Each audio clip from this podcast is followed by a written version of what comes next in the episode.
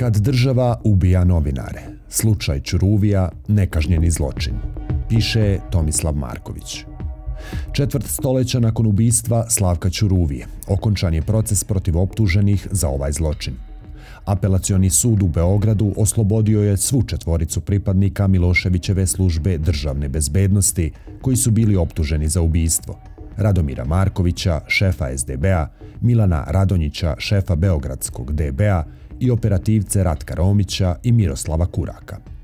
Prvostepenom presudom posebnog odeljenja za organizovani kriminal Višeg suda u Beogradu, četvorka je bila proglašena krivom i osuđena na ukupno 100 godina robije. Odluka apelacionog suda je konačna. Nikakvi pravni lekovi ne pomažu. Niko neće odgovarati za ubistvo novinara Slavka Ćuruvije, izvršeno 11. aprila 1999. godine u centru Beograda, u ulazu zgrade u kojoj je živeo. U slučaju države Srbije, pravda je spora, ali nedostižna. Pogotovo kada su u pitanju zločini za koje postoji osnovana sumnja da ih je počinila država.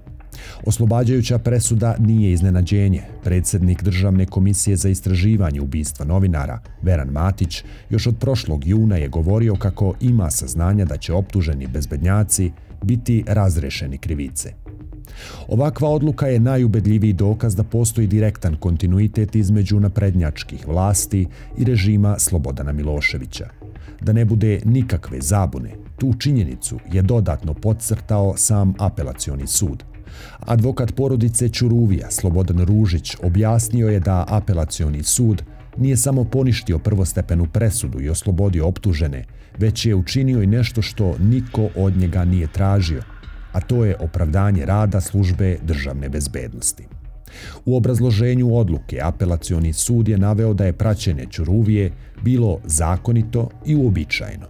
Nisu se obazirali na izjave mnogih svedoka iz SDB-a koji su rekli da je praćenje bilo nezakonito i netipično, da nikog drugog nisu tako pratili, da su morali iz minuta u minut da javljaju o svakoj promeni. U praćenju je učestvovalo čak 27 operativaca službe.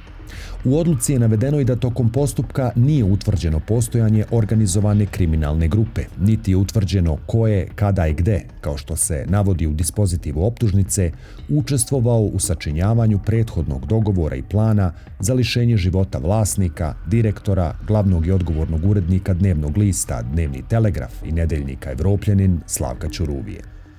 Prema njemu nije izveden ni jedan dokaz u prilog navodima optužbe, da je takav nalog dat od strane NN lica iz najviših struktura vlasti. Dakle, služba je Čuruviju pratila po zakonu, jer je sasvim normalno da organi bezbednosti prate nezavisne novinare. Nikakvog udruživanja zarad izvršenja zločina nije bilo. Praćenje nema veze sa ubistvom, a nema ni nalogodavaca iz vrha Miloševićevog režima. Ubistvo Slavka Ćuruvije nije usamljen slučaj. U to vreme Miloševićeva razbojnička družina surovo se obračunavala sa svim političkim protivnicima i kritičarima. Nakon ubistva Ćuruvije u aprilu 99. početkom oktobra iste godine organizovan je atentat na Vuka Draškovića na Ibarskoj magistrali. Drašković je čudom preživeo, ali su poginula četvorica njegovih bliskih saradnika. Potom se Drašković sklonio u Crnu Goru, u kuću u Budvi, ali i tamo su pokušali da izvrše atentat na njega 15. juna 2000. godine. I ovog puta je preživeo. Prošao je sa lakšim povredama nanetim vatrenim oružjem. U avgustu iste godine kidnapovan je Ivan Stambolić tokom trčanja na Koštunjaku, a potom je ubijen na Fruškoj gori i zakopan u jamu sa krečom. Za ubistvo Stambolića osuđeni su najviši funkcioneri SDB-a, između ostalih i Radomir Marković, kao i pripadnici jedinice za specijalne operacije, Milorad Ulemek Legija i drugi.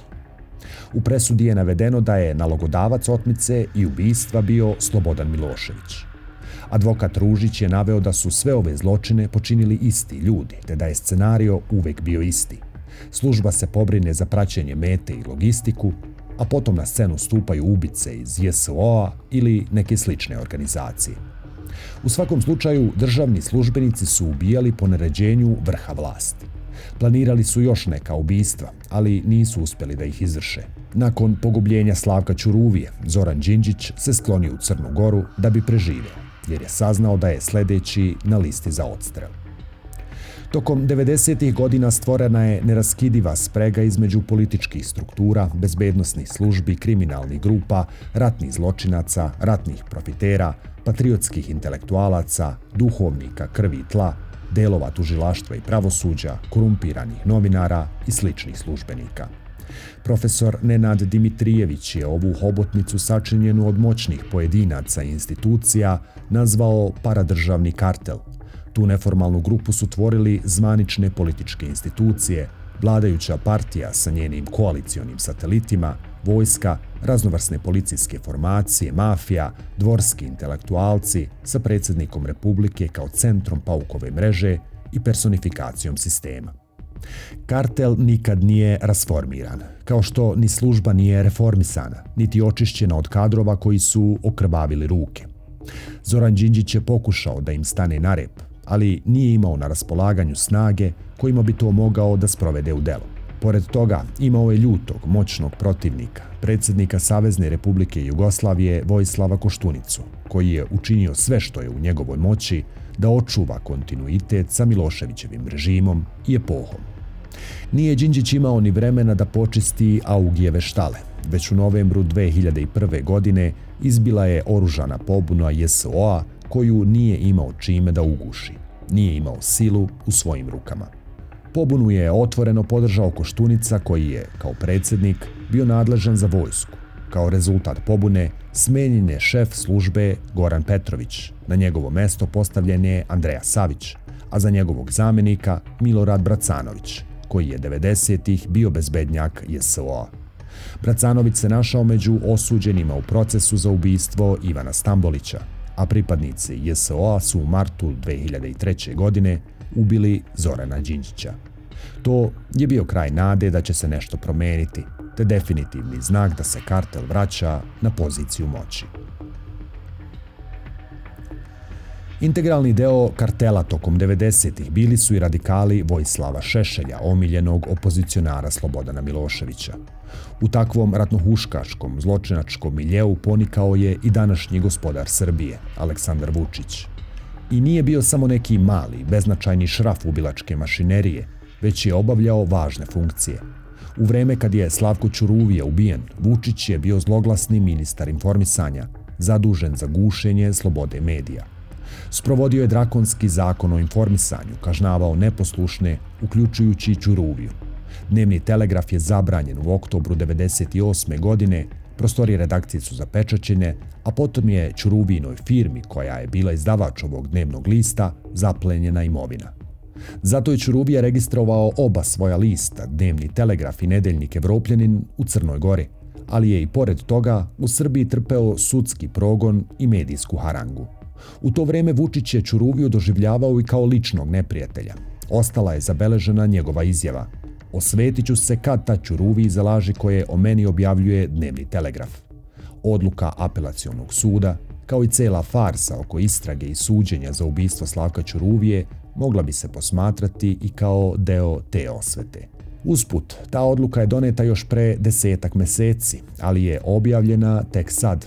Čekao se pogodan trenutak za njeno obznanjivanje javnosti. Najpoznatije ubistvo novinara na kraju ostaje nerazrešeno. Počinioci, organizatori i nalogodavci nisu kažnjeni. Ni druga ubistva novinara nisu doživjela sudski epilog, iako je Vučić čvrsto obećao da će ovi zločini biti rasvetljeni.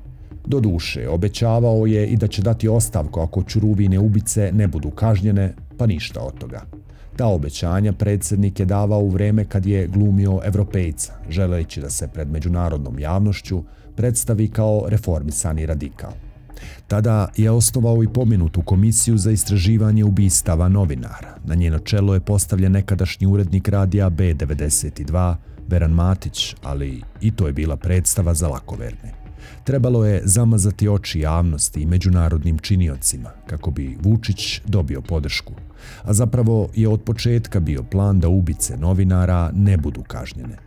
Videlo se to još 2014. godine kad je Legija proglašen za ključnog svedoka, a Miroslav Kurak za izvršioca. Iako je Ćuruvina supruga Branka Prpa, koja je bila svedokinja ubistva, tvrdila da nije on pucao. Nisu kažnjene ubice Slavka Ćuruvije, nisu otkrivene ubice Dade Vujasinovića, ne zna se ko je ubio Milana Pantića. Država sve vreme šalje jasnu poruku koja je posljednjom odlukom apelacionog suda samo dodatno pojačana. Ta poruka glasi Ubijanje novinara u Srbiji nije zločin. Kartel je i dalje na vlasti i dobro čuva svoje ljude. A novinari neka malo pripaze šta pišu.